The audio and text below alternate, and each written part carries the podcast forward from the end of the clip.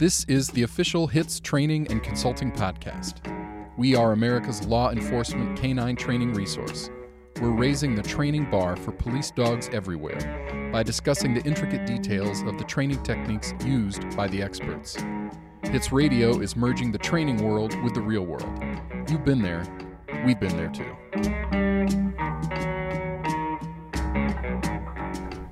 Welcome to Hits Radio. I'm your host, Jeff Meyer.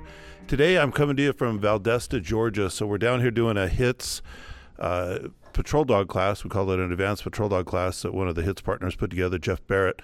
So we're in Valdosta, Georgia tonight. We got handlers from several different states with us tonight, and uh, we have got quite a few trainers here that are down here, and we're all uh, having a good time training dogs. So I'm going to start tonight with uh, just doing quick backgrounds for all the trainers that are up here. We've put a trainers panel together, and we're just going to talk a little bit about our background. So, if, if you want, I'll start first. I I uh, just retired from uh, Denver PD. I did more than 33 years there. I've been involved in uh, canine for most of my career, either as a decoy, and then um, I started handling dogs uh, about 1996. I've trained uh, patrol dogs for a long time. I handled quite a few patrol dogs, some dual purpose dogs and then I ended up by getting tasked with starting a detection dog unit. So I was fortunate when I retired. I had uh, worked every kind of dog that our agency has, and that's pretty much all I did on our department. So was a trainer for all the different units in the department, and was able to uh, train a lot of dogs to our department. And then through our HITS company that we do the training and um, at one time, I owned a magazine, so I've traveled really all over the world training dogs. And now, as I'm retired, I'm training dogs all over the country. Um, so, doing a lot of that. And then I'm going to pass it down and we're going to talk to all of our trainers that we have here tonight. So, the first one I've got is uh, Blake Broadhurst, and he'll give his uh, background. Hi, I'm Blake Broadhurst. Uh, tell you a little bit about myself. I'm a 15 year law enforcement uh, with the Orlando Police Department. Uh, in those 15 years, done about 13 years on TAC units, been on SWAT, um, dope units, been in training. Um, hold certificate. So oh, sorry, hold uh, certifications in active shooter, um, patrol K9, and DT. Um, basically, my background is going to be in, uh, especially in uses of force. Uh, as a younger guy, I got into about 120 to 150 uses of force in my career. So I was lucky to get a lot of experience on how to take bad guys down, the good and the bad. Uh, and then what I've been doing over the last probably about a decade, I actually got into uh, uh, Goju Karate, which is basic, basically open hand stand up fighting. So I've taken that experience of all those uses of force, and then I've built a skill level in Goju fighting um, to kind of complement each other. as far as uh, that's concerned, what I've done, I was transitioning that into my canine career. I've done about a decade in canine. Uh, and as of lately, uh, I've started my own company, Mav1 Tactics.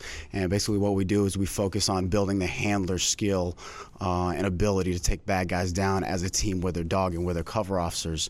So I've used my canine background and then my martial arts background and kind of merged them together uh, to have different tactics and techniques of how to do that efficiently and effectively. Okay, good. Next, we have uh, Aaron Peterman. Aaron, uh, tell us a little bit about yourself. Uh, thanks for having me, Jeff. Everybody calls me AP, uh, short for Aaron Peterman, of course. I started with uh, the Polk County Sheriff's Office in 1997. I did roughly four years there, and then went to um, Lakeland PD, which is in Central Florida, inside Polk County. I, I got on our SWAT team in, in 2001 and did uh, roughly five years in our street crimes unit. And then I could I figured out that I don't have to chase people. Uh, I can go to canine and let the dog do it. So. Um, in a gist, I worked uh, four dogs total. Ended up getting promoted, um, being the sergeant of the unit for a while. All, all four dogs were dual purpose. Three of those were uh, dogs assigned to the team. Here recently, I switched to investigation just to help my retirement out a little bit. Still heavily involved in, in K9 in our in our unit. I'm also the um, the USPCA Region One president, which basically encompasses Florida, Georgia, and Alabama. Okay, good. Next, we have Dan Dar. Hey, thanks, Jeff. I'm Daniel Dar. Um, been a handler for coming up on 10 years with the Polk County Sheriff's Office. Uh, been an instructor with HITS coming up on about three years. I'm also on the SWAT team as the canine handler. Um, pretty much, uh, I'm an instructor of close to 31 dogs at the Polk County Sheriff's Office. Um, 20 of those are patrol. Some of them are bloodhound and single purpose detection dogs. And so I have I'm certified as a FDLE firearms instructor, and then um, just helping out with patrol stuff and different Sure. tactics with Jeff. Yeah. Jeff Barrett from uh, Hits Canine. Hey guys, I'm Jeff Barrett.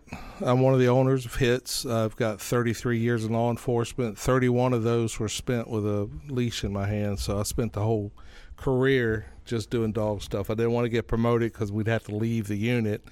Uh, that sort of changed throughout the career, but at the age I was and the stage that I was in with the dog unit, I wasn't really interested in supervising. I just want to continue training and developing uh, skills as a trainer. So I got real lucky uh, early on and got some help from uh, Frank Campbell, who was running a multi jurisdictional counter drug task force. And uh, he invited me to help those guys train. And we traveled. I spent all my vacation time traveling and training and learning how to train dogs. And literally just thousands and thousands of teams throughout the years that I've been doing this. And uh, the more dogs you see, the more you help, the more you understand that there's so many out there that have different personalities and not just one way to do things. And the more you understand it, the more you really learn that you just don't know everything there is to know about it. So uh, we're still learning, but it's so enjoyable to come and everybody here is like little sponges. And I just love, you know, that you listen to what we have to say and you enjoy what we're doing. So I appreciate that. And next we have uh, Tasha Ewert from Aurora, Colorado. Hi guys, um, I'm from Aurora, Colorado. I've been with the department for 18 years now. Um, I worked our direct action response team, which is a proactive unit, for about five years before coming to Canine. Um, I've been a handler in our Canine unit for almost 10 years now, and I'm also the lead trainer there. Okay, good. So we have handlers here from uh, Georgia, Florida, Virginia, Kentucky, Alabama, West Virginia. So there's the room. Uh, the the group here is pretty big. We got some some people here who came down tonight to have beers with us. So first thing I'm gonna do is uh, see somebody's gonna volunteer, come up and ask a question, and then we'll throw it out to all of our handlers. So who wants to ask a question first? Yeah, I'm from the Escambia County Sheriff's Office. It's probably a question AP can probably help us with. Uh, we're going through a transition in our department right now um, from patrol dog, kind of move them to a tactical SWAT dog. What kind of training do you recommend to kind of make that transition from just a regular patrol dog to assist SWAT and our TAC units? I guess the perfect picture for me would be, and, and let me premise this: not not every team would be a quote unquote tac dog, right?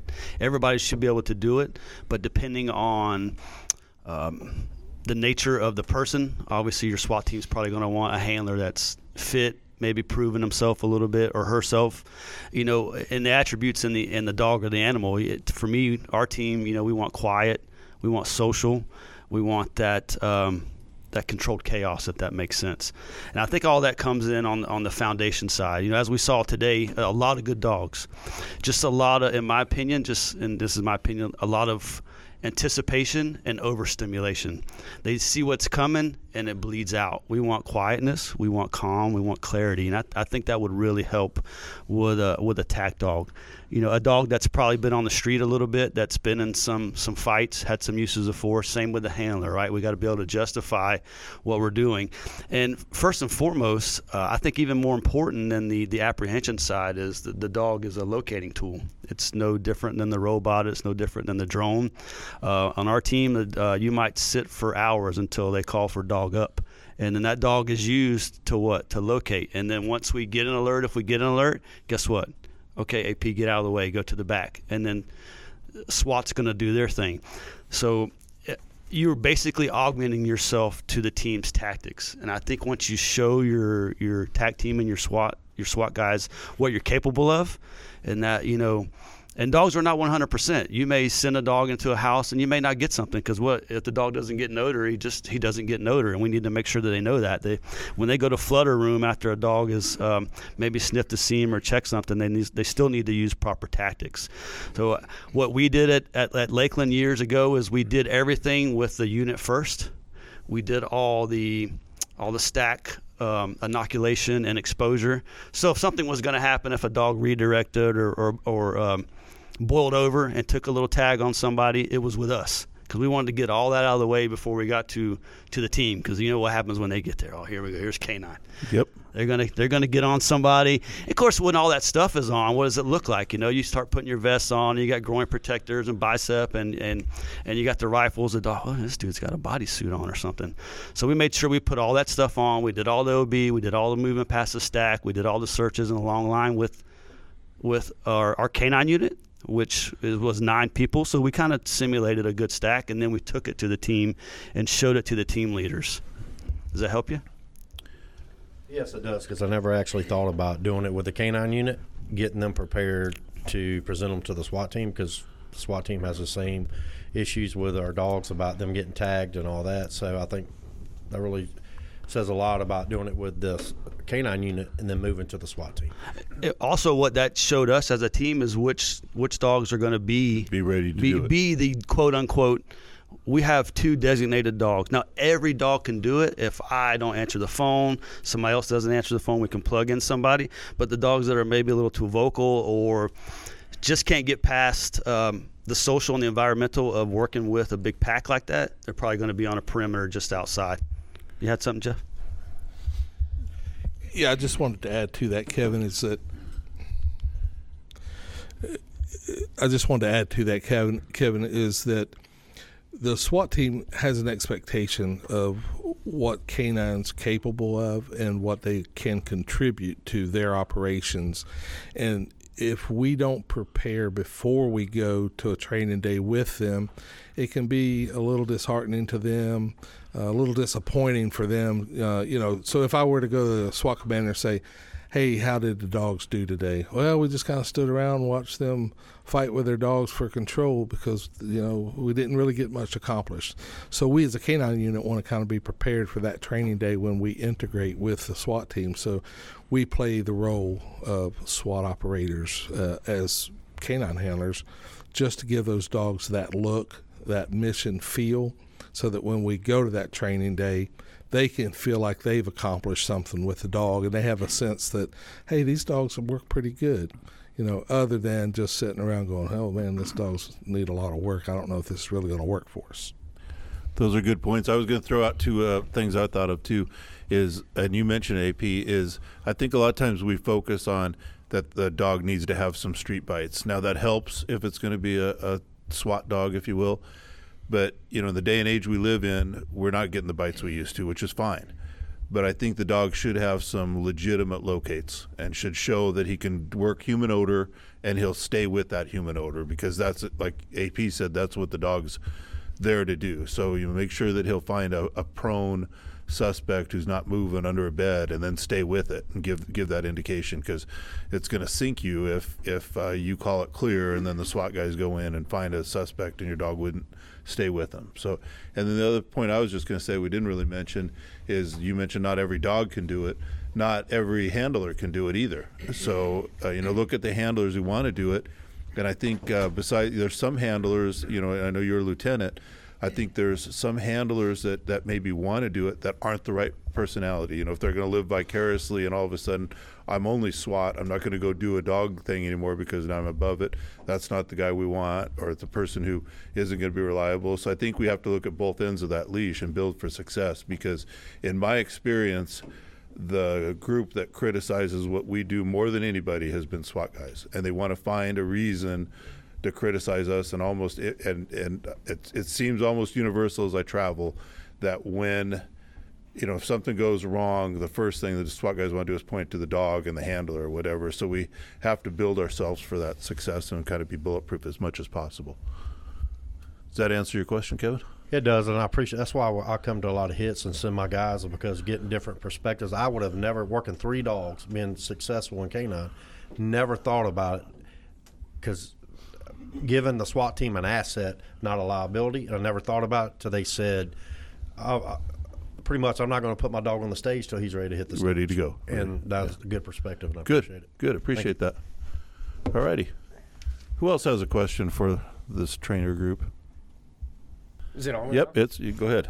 Uh, my name is John Carter. I'm from Hamilton County, Indiana. Indiana. Oh, I forgot Indiana. So, how long did it take you to get here? Uh, 12 hours. 12 hour drive. Um, thanks for coming. Yeah. Um, so my question or my comment, I guess, was a lot of the times it was brought up in one of the stations that a lot of the times we know how to put a dog on somebody if we need to, but that's kind of where it stops, Sure. and then it just becomes you know a polyester pile after that, which adds to the stress of the Yeah. dog. Uh, so it was nice to actually apply some techniques to uh, shorten the time on the bite and learn some techniques working around the dog while he's on a bite on the decoy. A to familiarize the dog with, you know, getting tossed Sure. around and, and staying on a bite, and um, familiar with maybe being away from the handler. Uh, if the handler's going to be the one that does that takedown, if they're you know in a scenario Yeah. that dictates that. So just kind of an overall comment that it was nice to be able to get out and see that training and do that training. Good, good. I'm glad it was worth the drive down here. So, absolutely. Actually, I had a follow up question for you too. Since we Yeah, popped the cherry. absolutely. Um, I was curious what Mav One tactics, like where you got that name from. Actually, the Mav One uh, name, and it's uh, it's kind of interesting that you ask. So when I first uh, first started this company, it was about two years ago. But we've been doing the research as far as the integration of the martial arts to the actual dog handler tactics. And when I first started, I'll be honest with you, it was not a popular thing at all. Um, when we started doing it, I got a lot of uh, people going, "Man, wh- what are you doing? This is not ninja stuff. Just go in there, take care of business." you're doing too much. This is this is out of the league, and this is something we don't normally do as far as use of force wise. We let the dog do the work, and then we go in there and we take care of business, and this is the way it's done. Uh, when I saw that, I was like, I think we can do better. Um, we're not just handlers; we're actually operators um, overall. Because you think SWAT, you think SEALs, uh, Delta, but we do a specialized job, and all the operator means is somebody that's really good at what they do. They're professionals.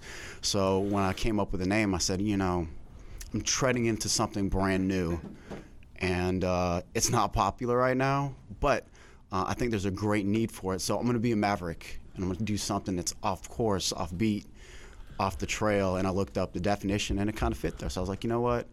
Uh, I think we as handlers need to be number one in what we're doing. Uh, we need to lead the pack. And I was like, you know what? Mav One Tactics, starting something new, blazing a new trail.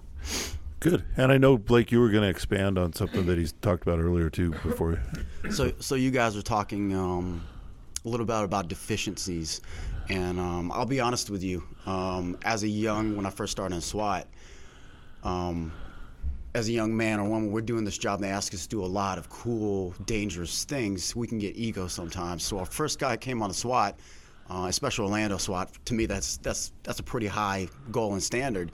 So when I came on the team, I was like, man, I'm I'm pretty awesome, pretty great. I've got this background. I've been on a lot of uses of force. I'm I'm a bad A. Well, we went to a training session uh, with a bunch of uh, special forces guys, and I found myself not being as good as I thought it was. My skill level didn't match my um, my belief in myself, I guess you'd say. So when we did that, I saw I wasn't good as I wanted to be or as I felt. I started looking at my deficiencies, like Jeff was saying. And it's a scary thing to look at because when you start looking at deficiencies, you see, I got a lot of holes in these things, people are going to start judging me, and I don't feel comfortable with that. So the biggest thing that I found that made me so much better in my career and in what I'm doing is I found the deficiencies, which for me was fighting. I wasn't very good at it. I was just very athletic, and then I started looking at the deficiencies in me as a handler, as me as a person, and then I started going and taking those deficiencies on head first, taking the fears on, and developing that. And the cool thing is, with all this training and the hits, what I started seeing is, man, a lot of dogs have deficiencies that we don't talk about. We kind of hide. And then when I start seeing how they build them, especially Daniel with the uh, Patrick Air Force Base when we worked down there last week, how they built them step by step by step to create a dog that was now less fear, basically fearless Sure. Off of like four or five reps. I was like, man, this is this is building who they are because now you have confidence in what you've done that you've built something strong. Yeah. And I think that's pretty cool today. Is uh, we did a pre-evaluation, and it's not just for me; it's for you guys to see where you're at, where you're deficient at, and what we can do to help you get even better in what you're doing. Good, and I think one of the things you're doing too, you know, the big buzzword in our in all of law enforcement is de-escalation, and what you're doing is is a, you know, we can either let this dog fight and fight and not maybe not be successful, or you can go over there and, and take quick decisive action. That's kind of what you're you're showing additional tools in the toolbox, and that's what de-escalation is all about. About you know doing something. So I think it's a, it's a it's a newer skill, but I'm glad to see you guys doing it. Oh, thank you, sir. Appreciate it. Can I ask a follow up to it? Absolutely, please. Um, so obviously, uh, we're increasing the effectiveness of the of the dog and decreasing the liability, hopefully by learning some of these different techniques. Where do you, like, what's your if you had an end goal for Mav One? Like, what is it? Is it the dog and human interact or uh, integration with uh, like ground fighting and deployments and stuff like that, or is it more of a uh, getting the humans up to the same standard that we're putting these dogs in terms of uh, seeing sight pictures and scenarios and stuff like that, knowing how to uh, react appropriately? So my big, my biggest thing for, for, for the Mav One part is building the handler to be as good as the dog. Um, I've, I've had op- awesome opportunities to come to these these different teachings and teach with these guys, and they do a great job of building these dogs up. And these dogs are proficient and really good at what we're doing. Um, I think we should be at the same level as far as professionalism and ability to be at our highest game to be able to go in. And when we deploy, we're not deploying just a dog, we're deploying as a professional operative. Um, I guess you, you'd use that word, uh, operator. And when we go out there, we should be at the same level to take these bad guys down and do it in a professional, quick, and efficient manner uh, when we're doing it. So I'm just complimenting all the work that these guys and gals are doing, and just adding something on to the basics so that we're at a higher level. Level. Anybody else have any questions? All right, come on up. So my question would be for, oh, I'm sorry. I'm Uh, uh, John Peterson. I'm from uh, Mason County, West Virginia. Um, my question would be to anyone. Uh, we live in a really rural area. We don't have a lot of uh, people in our department. We Yeah. don't have a lot of people that are necessarily willing to train with dogs. Sure. If you guys could give pretty good examples of what would be some good training techniques for maybe one or two people uh, that we could use to Yeah. get our dogs up to better standards. Absolutely. I'll jump in first on that one. Um, I, I teach a lot of e-collar classes around the country. And when people come to uh, one of my classes, they think it's about pushing the button for the, the e-collar. But when you come to my class, you know, we do some classroom stuff. And the first thing we start talking about is dog psychology. And we talk about trying to train a dog when he's in, in prey drive or when he's in fight drive. And, and the, the prey drive is very difficult to control because, you know, it's the dog that's chasing the bunny. And then we show how proper decoying can put that dog in a true fight drive, and then they're easier to control. But then we also transition back and forth in the class, and we do a lot of stuff with a dog with a muzzle on and a basketball, and they're running around chasing the basketball, and that's pure prey. And when we can start controlling the dog in that high level of, of drive, and they're they're chasing a basketball, or you take them out of the muzzle, and you throw a large Kong that's bouncing in different ways, and you're calling them off that and sending them back, and doing a lot of high level distractions that you can do all by yourself. At the same time, you're properly communicating with the dog with the e-collar and you're just you're ramping up your control over and over and over. That will absolutely boil over to when you come to a place like this or you go to your regular training day. So i've had people in your same situation that i show how they can do you know just some obedience stuff. Getting that dog in a you know if your if your obedience is standard obedience you're walking around and you give them a, a, a tug you're not getting that dog in that high level state of arousal that we want him in. So I, I, would show you how to how to do that and get the dog completely crazy about the the ball and he's chasing it. And then when he comes back, you give him another ball, but you keep playing games with him and you teach him to basically cap his drives in that mindset that will directly transfer over. It's not a complete replacement, but it will transfer over. So then when you have that time where you do have a decoy or two decoys or you're training, then you're not going to spend all the time doing the basic stuff. Your dog's already going to be up to there. So there's there's a lot of possibilities you can do, you know, by yourself. And the other part I would say is in your area, I mean, maybe even find some civilians who who are willing to come and help you. You know, there's some civilian trainers and stuff. So, anybody else have a follow up on that?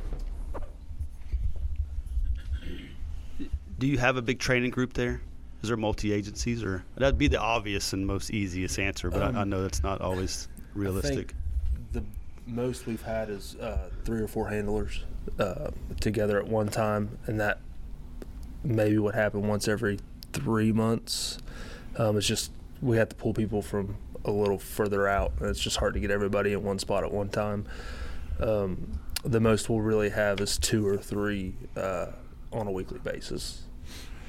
So you just you're kind of just having to make do to get some help. Yes. Yeah, and to piggyback on what Jeff said, uh, if I don't know about liability or your department, but civilians are, if you have a, a, a protection sport club or somebody that's really interested in dogs, I don't know the liability issue, maybe sign waivers, but I mean the civilian side is is where a lot of these techniques come from, and these people and you know civilians get into it, they love it, and they could they could truly be an asset. I know we have um, a Schutzhund club around our area in, in Lakeland in Central Florida, and I was uh, tracking has kind of always been my nemesis because to me that's the hardest thing to, to do with a dog. I think as a team, especially genetically, if you have a, a certain dog that's maybe not.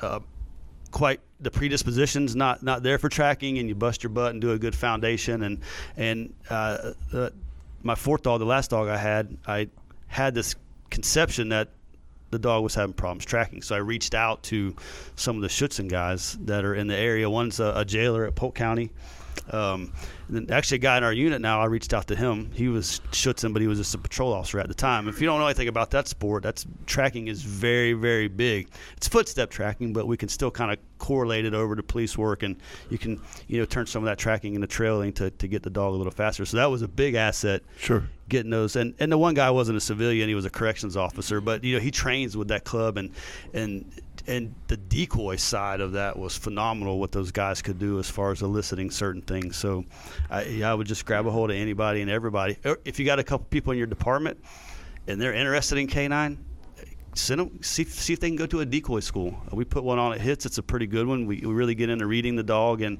before you even get to channeling drives and switching back and forth, before we even get into techniques, but see if they'll send them to a, a, a class. Next thing you know, you got a you got a guy or a gal that's a, a good adversary or a good helper for you at the same time. I think the big thing is that, I don't know if you work for, I assume, a sheriff's department. I think is make sure that your command and your sheriff understand that if they're going to have a canine unit, they have to invest in this training thing, and it doesn't have to be, you know, a lot of us had the luxury we had a training day every week. Um, that's the industry standard is four hours per week, but I mean they're going to have to allocate you some drive time and do some training. I mean that's part of having, you know, they, they got to buy the dog food and they got to train the dog and all that stuff. So hopefully, you know, they they have that understanding. So. Yeah, and and just ask questions of uh, of the people that you work with. Hey, would you mind, or are you interested in helping? You know, would you mind laying me a track tonight? Or, you know, I don't know how interested you are, but it doesn't take much effort. I kind of need a little bit of help. You know, uh, and of course they'd have to sign waivers or something to, for the liability part of it if the sheriff is okay with that. But you know, even if they're just hiding as decoys, uh, you want to make sure they're well protected. But it's important to use that diversity in in uh, your decoy work too. But um, and then there's just flat out how much do you want to travel? You know, to put the miles on yourself and the hours to invest, because you may have to go a few miles to get to somebody yeah. that's uh, in the know that can help you. And Good question. It's just it's a matter of how bad do you want it. Sometimes you know if you're living out uh, outside those boundaries of who can help. Perfect. Thank you. Yeah, thank you, guys. All right. Anybody else have any questions?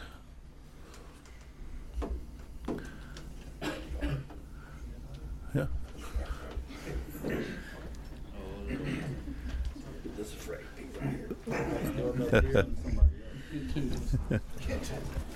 Now, first, I'd like to make a statement. Just as an outsider looking in today, as an administrator and working three dogs, one thing I noticed in this, all the scenarios y'all th- y'all made the dog and the handler very uncomfortable. Uh, AP and the uh, the obedience, tactical obedience, he made me nervous as the administrator. but he put them in a situation they would not lose in, and that's one thing I liked about this class. We have not failed in one scenario we've been in which I think is important for the dog. Just like me working three dogs, I've never been to a class where you have a apprehension going on and you take the bad guy down and take him under control till today. That's the first time I've ever seen that. So, building searches, they put the dog in there to see what the how the dog will react, how the handler would react, and I've seen some things today. So, that's a statement he made. But another thing too is my question is, get a lot of new handlers out with new dogs.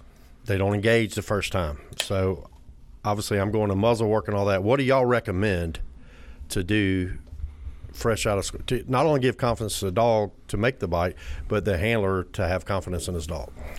You're saying to make the bite on the first street first, bite? First, first street bite, yes. Yeah, the, that's all preparation work. So, what I've found, if you're just going to pick one, is a lot of escapes. And what I mean by escapes is that the dog don't get the bite every single time. So we're using no equipment. Uh, could that be dangerous? Of course, but if I'm finding, you know, on a little short track or a little area search, even if I'm just walking up to somebody, uh, one of my, you know, prepared decoys, he's not wearing nothing but a pair of shorts, and I'm just commanding him to get down on the ground. I'm keeping the dog stem to him, and then he's going to get up and do a slow jog away, and I'm going to do a slow chase, and eventually we're going to lose him. So the dog's thinking that he's going to get that bite, and he escapes. He gets away from us. Imagine how frustrating that is for the dog. And so you do that enough, it just builds and builds and builds. And so when that opportunity comes, the dog is thinking, this guy's going to get away from me. I can't let this happen. I can't let him escape. And so that may help. And then if that's just the only one that uh, I found so effective, that's the one I used. I took a dog that we didn't think would bite from a handler that didn't quite believe in the dog. And we uh, worked him and worked him, and, and he was able to succeed on the street just from that type of work. A lot of those escapes. But if you're going to do a lot of other things, that uh, prosthetic stuff, just to see, and I, I want to work that properly. I don't want to just make it another toy. And what I mean by that is I use that prosthetic just to see where I'm at. So if I present it and they're just chomping at it, they're missing, but those teeth are slamming together, and you're watching that behavior of the dog, and you know that had he had his mouth within that reach, he would have made that bite. You rest assured that if that had been your arm, he probably would have taken it. So, if he and you then give him that opportunity to bite it, and he bites it and holds it, you know that would have been a real bite if he bumps it when he should have bitten it or smells it, you know that that would have happened on the street. He would have bit that flesh and went, "Oh, this isn't right. What is this?" And so that would have probably been the failed bite. So, but you'll just want to use that as the opportunity to see where you're at on those, and then muzzle fighting the same way. So we want to use that muzzle to bump, and then just all um, the uncommon, the un um, unnatural stuff so we could stuff a big pair of pants with maybe a bunch of sheets that the dog could bite that doesn't not going to hurt the uh, the decoy that we could use for the dog to bite you know just to see if he's going to bite that hold it let him shred it off that person if he wants to and then a, another escape if he's able to shred it. You know so he's not smelling the the smell of that jute or smelling the the the fake stuff you know so we just want to measure that out and see where he's at so those are all prep work, but those escapes are probably my favorite. And I'll follow up on that. You know, I think is doing it in training, and then you know, I think there's there are there are people. You know, if you live in a, a busier area and your department's busy, this isn't about intimidating the person with the dog or whatever. But if there's a legitimate reason, if your gang unit is chaining somebody up and he's going to go to jail anyway, having that dog out to prevent an escape 100% control or 1,000% control. We're not going to bite this guy. But that guy doesn't want to go to jail, and he's putting out that the scent that we want. He's not happy about it, and he's seen this picture before where now this guy's going to get walked away and he's going to get put in a car. Then that's the time maybe I'm going to stand back and let that dog kind of get a little. Uh, I don't really necessarily want him barking, but I want to watch that dog. I want the ears up. I want him paying attention, like there was some work here and now it's going. And then as he's walking away, I'm going to go with that dog for a step or two. I'm not going to, there's not, I don't care if there's body camera because I'm not leaned over saying, good oh, boy, get him, get him, get him, and chasing him. I'm just going to let that dog pay attention and just kind of walk towards him a little bit and just let him know that that could have been some work. you know, and let and let him keep seeing that picture where that just because this guy doesn't have any any equipment on, dad's still interested in him, so I should be interested in him. And if the if I'll be able to read the dog then if there's some commotion and they're talking to the guy, the guy's clearly agitated, doesn't want to go to jail, but they're not fighting him, but he's putting off all the odor that where an experienced street dog probably is going to fire up if this dog is now smelling the, the floor and, and walking around and not paying attention, then I know I need to go back to my basics escapes and show him, you know, some, some scenario stuff and start working this dog up. But I would, I guess, as an industry too, you know, I caution everybody, you know, with the, the world we live in now, your first bite or how many bites we get is not important at all. I think as long as the dogs are hunting people and they're finding them and they're staying with them, that's the more important part, and we shouldn't concentrate too much about the bites. I think if you if you get them around enough people and show them that those people are what we're looking for, that when that time comes, most of these dogs will transition over with without too much trouble. And and it's it's different. I mean, it, there's some dogs that that transition immediately, and then there's and I've seen I've seen a, the gamut. I've seen some very very strong dogs that have a hard time on the first one, and Katie barred the door on the second one because now it's like I figured it out, you know. So it, it's just one of those things, and I think also, you know, preparing new handlers if you haven't had a street bite, you know, as part of crisis rehearsal. You know, we've all had that when you're walking up to the car.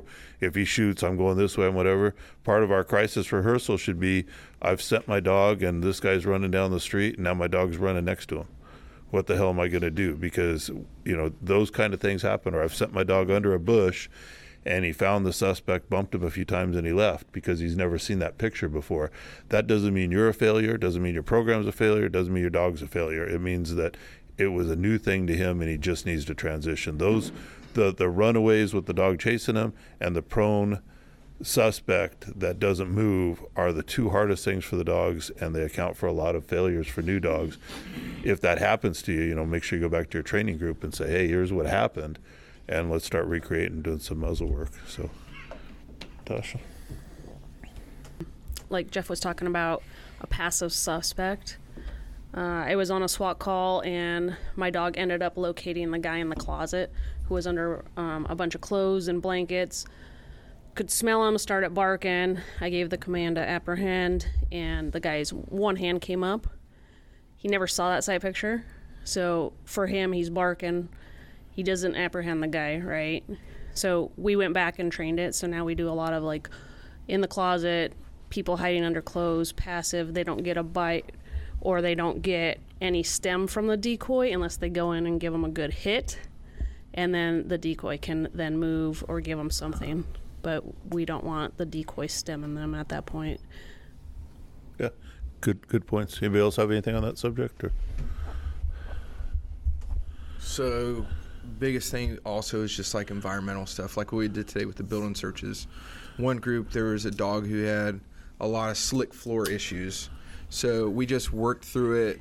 We took it all the way basically back to a foundation standpoint and make sure each round that the dog went through, he was succeeding through it. So the next time, dog had a little bit more confidence, and then it just built or built up from there to the point to where the dog was now – without any engagement from the handler, jumping over a dresser, trying to get to the decoy on slick floors, and just basically just building up those environments for the dog and the team to show that when you build the confidence up in the dog, the handler or the newer handler is going to build its confidence up, up as well. So, good, good. Thanks, thanks for the question. Anybody else have any questions? We'll probably wrap this up, and we're just going to go down the line here real quick. We'll start here with Tasha. We're just going to talk real quick about just kind of you know maybe kind of the state of the industry as you see it, and what are what are changing. Not necessarily, not necessarily what's going on here this week, but let's just talk about canine. And I mean things are changing in law enforcement and canine. And and what do you think? Uh, you know, just a couple minutes of, of of going through everybody and and where we're at and what we should be doing better. Um, I would just say that nowadays, especially in Colorado, we're being scrutinized with everything. Everything is on camera. Um, even if you have your video camera on, you're going to have a camera somewhere at a house or, you know, in a building somewhere. So they're getting different angles of it. Um, I think mainly like being clear headed if your dog is on a bike, slowing things down enough that you're assessing the situation properly, and then. Um, for us, we have to remove that remove that force immediately, um, per our new House bill. So if we do a lot of verbal outs now, which was uncommon when I first got on canine. Um, so I think being open minded about stuff because police work is evolving so much that you have to now kind of get with the trend of yes, we're doing verbal outs, and it's it's more tactically safe in some incidences. Um, so Yeah, absolutely, and, and adapt to. Unfortunately, like when you guys watch, you know, the political winds, it starts in California, and then now we're becoming kind of a California, and that stuff tends to drift this direction. So uh, you know, if it starts over there, it doesn't mean you guys have to follow it, but maybe at least have it in your head that you know maybe we're going to have to change our tactics at some point. And and the more on all of this stuff, whatever we're talking about, I always say, you know, write your own policy before they write that policy for you. So always be ahead and have your policies be a living document and make sure that you're ahead of all of the people who are, you know, right now, who are the police experts are the ones who can call the chief and yell at him. That don't know anything about police work and they can tell the chief how to do things and a lot of the chiefs and sheriffs are saying absolutely i'll do that too because they're trying to, to survive and make everybody like them so then they're changing your policy. So if we keep moving our policies forward and like tasha said just watching what we're doing and changing how we do things then you know at least we're having a hand in our policy as opposed to having some activists write them for them And just to add to that, real quick, we debrief all our bites as a team. Um, we talk about them and give constructive criticism on what we can always do better or tactically and, and move. We're not hindsight 2020 anybody's bites, um, just kind of getting in their mind, like, why did you do that? And um, so I think that's good as a team because then we also learn, hey, he thought of this where we may not have. And then, um, you know, just going over the bite in good general. point And, good yeah. point jeffrey jeff barry got anything All right. I- I am such a big proponent of report writing and documentation for your training that um, it's the foundation of reliability in no matter what aspect of your your dog work. But we're talking about the patrol dogs, so you're looking at escalation of the use of force and de-escalation. So if you're looking at that from that standpoint, and you're only writing those things in your police report, and if you're not, you should be. And if you're not writing that into your training records, you definitely should be. So, those are the elements that we're going to be looking at from an expert standpoint to try and defend your actions. Uh, where, why did you escalate to the use of the force with the dog? Were there other options that you could have taken? Those questions will be asked of you. And so I want to see that uh, mindset on paper, the articulation that you can put into that. What were you thinking? Why you made that decision? What was in that environment that caused you to make that decision above anything else? Uh, why did you discard uh, the the idea of using a taser or hands on versus the dog right away? Uh, and articulate that. These are the reasons why. And Good if you can articulate those, it just makes perfect sense. Um, why didn't you get the dog off the bite sooner? That's always the question, right? So articulation is de-escalation. That's where it's at. So, and then it goes right back to what we've talked about before: the MAV one tactics. You know, effectively handling that person with physical control and, and strikes to get him under compliance. And that's where we're at in the, the state of the industry, is to get this dog um, off the bite and limit the amount of injuries that we're causing to people with the dog bite. good point dan I'm gonna pass it on over to AP. okay All good points, and, and I know we want to wrap this up. Um, I, I would say for me, clear control is paramount, and a verbal release. This day and age, y- you got to have it. Um, I mean, there's case law on it that specifically states control and verbal releases, and it, it's obtainable. You just got to work for it. Um, I'm not saying it's easy, especially when you, you, you, you, you have a dog that's getting out, getting a bunch of deployments, and um, and to segue on what Jess said about um, training scenarios end at the bite, I want to go back a step further, and even as trainers and as, as handlers, I know I had one scenario today where it was uh, more for the dog, but I'm a big proponent of listen, you're going to go over here and give your warnings, go to cover.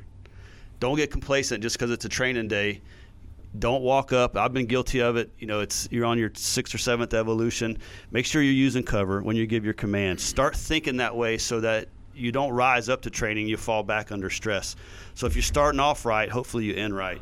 And just try to work those in on your scenarios. If uh, if you're giving your warning, does does everybody stand at the threshold of the door, one foot off, and the dog's right there and halfway inside? Back up a little bit. However you're going to do it, whatever your policy and procedures are, but start thinking that safety aspect and and taking that all the way to the end. Um, you get an engagement. We're not running up anymore. That's a training scar. We don't we don't need to do that anymore. Let's stop. Let's slow things down. Let's look at his hands. Hey, don't touch the dog. We'll get him off. If they're verbally surrendering, and obviously you know it's not a very pleasant thing that's going on if it's got to that point. Um, but where there's one, there's two, and there could be a weapon of opportunity. So just slow things down and start that as trainers or as handlers. Start carrying that back to your to your to your teams. And I'll leave it with this: just because you can doesn't mean you should. Let's let's Yep. protect um, the valuable tool that we have, a locating tool that it is. And um, I'll leave it at that. Blake. Good point. So I would, I'd probably go with. I believe we're in a new era in police work and in canine, and we can't go back to the old one. And I know how everybody feels about this because I used to feel the same way. Why are we being pushed to change in a world where you're asking us to do less with more, or actually, excuse me, do more with less? Um, and we have a lot of expectations on ourselves, as well as the citizens and the government and everything we're doing, the departments. They expect so much out of us, and they expect us to be perfect at what we're doing. Uh, in that, I believe that as this new era is coming, we need to take the responsibility to meet that goal, to meet that high level of professionalism. We, if we had a doctor or we had a um, somebody of a higher profession, we expect them to know exactly what they're doing and to do their job to the highest ability, have the most training they can possibly get, and when they are operating, when they're doing their job, to do it correctly. And we we we we believe in that. I feel like our citizens should feel the same way about us when we show up to the call. Oh, those professionals are going to do the right thing. They're going to do it correctly. They're going to do it the best of their ability. So that being said, uh, I think we need to level up and evolve into what we're doing. It's not a fun thing. Uh, change sucks, and change is scary. But the change that we need needs to be made by us as instructors and handlers around the country, and we need to push these values that we're talking about so that our community, our cover officers, our departments, and the people who are making the law understand what we're doing and believe in what we're doing. Uh, I don't believe in allowing um, other entities that don't have the experience that we do to build and to do all these laws when we have so many great professionals, so many instructors that have so much experience that are trying to push us in the right direction. So I would say, as handlers, and this is a hard thing for SWAT, TAC, um, canine, whatever it is, for us to just kind of open ourselves up t- to new ways of doing things, not getting rid of the old ways, improving on them, and getting better on what we're doing, so that we are seen as the same level of a professional as a surgeon, or a, as a as a uh, as a lawmaker or or, or, or lawyer.